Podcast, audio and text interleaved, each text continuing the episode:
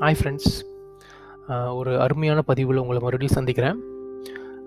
அதாவது நம் தமிழ் கலாச்சாரத்தில் நிறைய விஷயங்கள் இருக்குது நிறைய பழமையான விஷயங்கள் இருக்குது அதோட உள்வா உள் உள் இருக்கக்கூடிய கருத்துக்களை புரிஞ்சிக்காமலே வந்து தவறாக நம்ம சில விஷயங்களை பண்ணுறோம் ரொம்ப சிம்பிளாக ஒரு எக்ஸாம்பிள் சொல்கிறோம் பாருங்கள் அந்த காலத்தில் வந்து மனிதர்கள் வந்து குடி காட்டுப்பகுதி ஒட் ஒ- ஒட்டின மாதிரி இருக்கக்கூடிய இடத்துல வாழ்ந்தாங்க.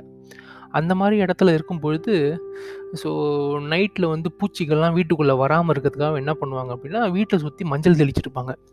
ஸோ இந்த மஞ்சள் எதுக்குன்னா மஞ்சள் வந்து ஒரு கிருமி நாசினி. இது மூலமாக வந்து கிருமிகள்லாம் உடம்பு ஊர் வீட்டுக்குள்ளே வராது அப்படின்றதுக்காக. இப்போ நம்ம என்ன பண்ணுறோம் அப்படின்னா அது ஒரு ஃபேஷன் மாதிரி எல்லா வீட்லேயும் வந்து எல்லோ கலரில் பெயிண்ட் அடிச்சிடுறோம் டோரில் பார்க்குறதுக்கு நல்லா இருக்கும் பட் அந்த பர்பஸ் வந்து சால்வ் ஆகலை. ஸோ இந்த மாதிரி நிறைய விஷயங்களுக்கான உள்நோ உள் உண்மையான கருத்து என்னன்னு நம்ம தெரிஞ்சுக்கிறது இல்லை ஸோ இன்னொரு முக்கியமான விஷயம் நான் சொல்கிறேன் இதில். ஸோ நம்ம சபரிமலைக்கு போவோம் நிறைய பேர். நானும் போயிருக்கேன் சபரிமலைக்கு. அதோட உட்வாங்கிய முக்கியமான கருத்து என்ன இருக்குது அப்படின்றத நம்ம தெரிஞ்சுக்கணும் முதல்ல. ஸோ இந்த சபரிமலைக்கு போகிறப்போ ஸோ விரதம் இருக்கிறாங்க. விரதம் வந்துட்டு கடைசி நாள் வந்து இருமுடி கட்டுற அன்னைக்கு. என்ன நடக்கும் அப்படின்றத நான் சொல்கிறேன் இருமுடி கட்டுறப்போ என்ன பண்ணுவாங்க அப்படின்னா ஒரு தேங்காவை எடுப்பாங்க. ஸோ அந்த தேங்காவை வந்து ஒரு மூணு கன்று இருக்கும் தேங்காயில் ஒரு கண்ணை மட்டும் உடச்சி அதில் இருக்க தண்ணியை வெளில எடுத்துருவாங்க. தண்ணியை வெளியே எடுத்துட்டு அந்த இடத்துல வந்து அது அதுக்குள்ளார நெய்யை வச்சு ஃபில் பண்ணிவிடுவாங்க ஃபில் பண்ணி மூடிட்டு இந்த மாதிரி இரு ரெண்டு தேங்காய் ஸோ இரு மூடி கட்டிக்கிட்டு ஸோ நமக்கு வந்து மலை ஏறுவாங்க. இது என்ன அப்படின்றது பார்த்தீங்கன்னா இதோட உள் உட்கருத்து என்ன அப்படின்னு பார்த்தீங்கன்னா இந்த தேங்கான்றது நம் மனிதர்களை குறிக்குது. ஸோ மனிதர்களுக்கு நார்மலாக ரெண்டு கண்ணு தான் இருக்குது மூணாவதாக இருக்கக்கூடிய ஒரு கண்ணுன்றது வந்து நம்மளுடைய அறிவு அறிவுக்கண் அப்படின்னு சொல்லுவாங்க. நம்மளோட அறிவுக்கண். இப்போ சிவனுக்கு வந்து மூணு கண்ணுன்னு சொல்கிறாங்க பாருங்கள் அந்த மாதிரி அறிவுக்கண் மூணாவது கண் வந்து அறிவுக்கண். இப்போ இந்த மூணாவது கண்ணை யார் எடுக்கிறாங்கன்னா குரு.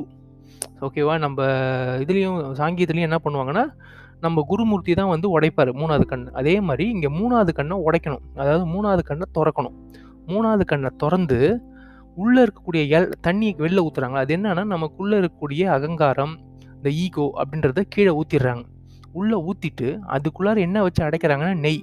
நெய்ன்றது என்னென்னா ஸோ ஸ்டேஜ் மாதிரி பால்லேருந்து தயிர்லேருந்து வெண்ணெயிலேருந்து நெய் வருது. ஸோ ஸோ இத்தனை ஸ்டேஜ் போகும்போது அந்த நெய் வந்து அதாவது ஃபைவ் ஸ்டேஜை கடந்துருக்குது. அஞ்சு ஸ்டேஜை கடந்து வந்திருக்கு. அது வந்து என்றைக்குமே அழிவில்லாத ஒன்று நெய்யின்றது. ஸோ எத்தனை வருஷம் ஆனாலும் நெய்யின்றது அழியவே அழியாது. ஸோ அந்த நெய்யின்றது அதாவது உங்களுக்குள்ளே இருக்கக்கூடிய அகங்காரத்தை வெளியே அகற்றிட்டு என்றைக்குமே அழிவற்றது அப்படின்ற ஒரு விஷயம் அந்த ஆன்மா அப்படின்ற அந்த கருத்தை வந்து உள்ளே ஃபில் பண்ணுறாங்க ஸோ அந்த அறிவை வந்து உள்ளே ஃபில் பண்ணுறாங்க நெய்ன்ற ஒரு பஞ்சகவ்யம் அப்படின்னு சொல்லுவாங்க. அதை வச்சு உள்ளே ஃபில் பண்ணி மூடி அதாவது உங்களுடைய மூணாவது கண்ணை வந்து குரு திறக்கிறாரு. இதன் மூலமாக நீங்கள் உள்ள அறிவற்ற மனிதர் அறிவு அறிவுள்ள ஒரு மனிதராக மாறுறீங்க. இப்போ இந்த மாதிரி ரெண்டு முடி கட்டுறாங்க. அதான் இருமுடி. அப்படின்னா என்னென்னா நாம் இந்த உலகத்தில் வந்ததுலேருந்து நாம் செஞ்ச செயலுக்கான வினை. அதே மாதிரி நம்மளோட பெற்றோர்கள் மூலமாக நமக்கு வந்த வினை. ஸோ இதான் ரெண்டு இது. ஸோ இந்த ரெண்டையும் எடுக்கணும். அப்போ தான் நம்ம வந்து முக்தி அடைய முடியும். இந்த ரெண்டு வினையையுமே நான் களைஞ்சாதான் நம்ம முக்தி அடைய முடியும். அதுக்காக என்ன பண்ணுறாங்கன்னா இந்த ரெண்டையும் ரெண்டு இருமுடி அப்படின்றத கட்டிக்கிட்டு மலை மேலே ஏறுறாங்க. இந்த மலை மேலே ஏறுறது அப்படின்றது என்ன அப்படின்னா நம்ம உடம்புலயே ஆதார சக்கரங்கள் இருக்குது மூலாதாரம் சுவாதிஷ்டானம் அநாகத்தம் விஷுத்தி சரிங்களா?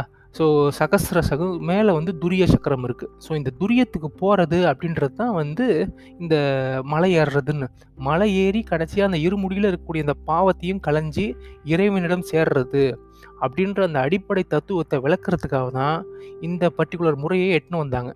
ஸோ இந்த அடிப்படை விஷயம் தெரியாமல் நம்ம அதை பண்ணும்பொழுது அது வந்து முழுமை பெறாது. சரிங்களா? அப்போது இந்த மாதிரி ஒரு உள்ளே இருக்கக்கூடிய அந்த நம்ம அந்த காலத்தில் இருக்கவங்களாம் எவ்வளோ ஒரு தீர்க்க தரிசிகளாக ஒரு பின்னாடி இருக்கக்கூடிய ஒரு விஷயத்தை வந்து ஒரு வேற ஒரு விஷயமா நமக்கு வந்து சொல்லி வச்சுருக்காங்க. ஸோ அதை நம்ம புரிஞ்சுக்கிட்டு அதை அது என்னன்னு தெரிஞ்சுக்கிட்டு அதை வந்து நம்ம செயல்படுத்தும் பொழுது அது இன்னும் சிறப்பானதாக இருக்கும். அப்போ தான் நம்ம அடுத்த தலைமுறை இருக்கக்கூடிய நம்மளுடைய குழந்தைங்களுக்கு அந்த விஷயங்களை எடுத்து சொல்ல முடியும். Thank you friends thank you